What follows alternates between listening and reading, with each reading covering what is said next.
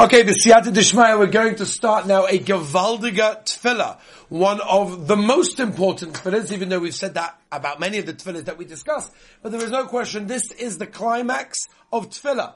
This is what it's all about, this is where it's at, and as they always say, we save the best till last.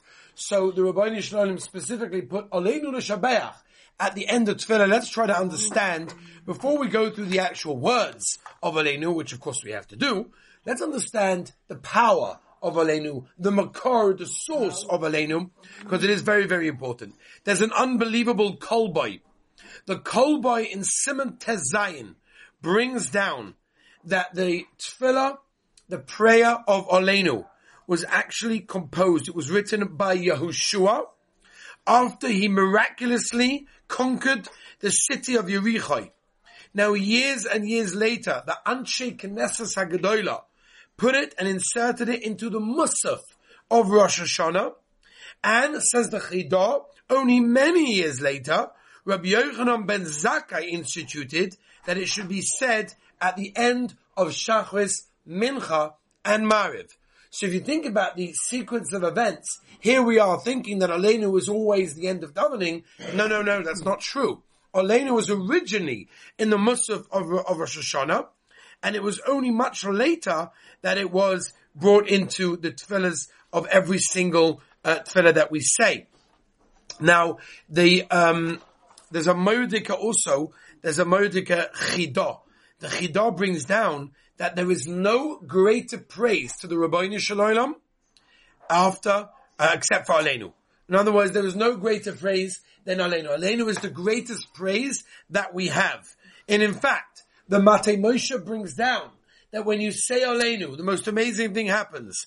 All of the hosts in Shamayim are listening, and the Ribbono Shel Olam himself is standing there together with them when you say Aleinu.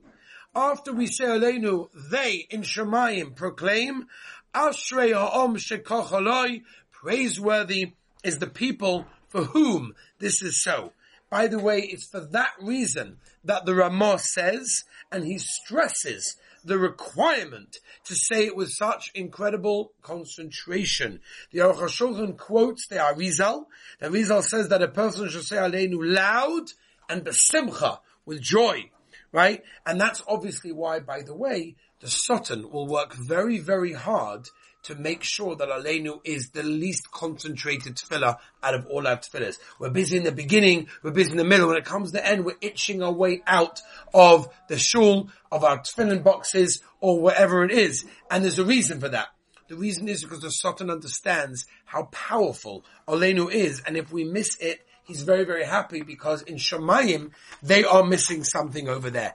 The Bach explains that we say Aleinu specifically at the end of davening before we return home, because it's supposed to strengthen our emuna in the oneness of Hashem, that He eventually will remove all of the other gods in the world that obviously are, are not relevant and are not gods, but people worship, and therefore perfects His sovereignty, His royalty. The Sifsei Chaim, Reb Chaim Friedlander Zatzal brings down that Yeshua circled around Yericho blowing the shofar to bring down the walls because that was the stronghold of the powers of evil. When Yericho fell, it became clear that Hashem is the only power of the universe, and whatever seems to be a force is actually nothing, and he authored Aleinu after that. So Rabbi said, before we go through the actual words of Aleinu, which of course we have to do Be'ezras Hashem tomorrow, but just to understand the power of Aleinu, the concentration required in Aleinu, and what's going on in Shemayim, the moment we say Aleinu, hopefully we can spend a few moments before we take off our tefillin,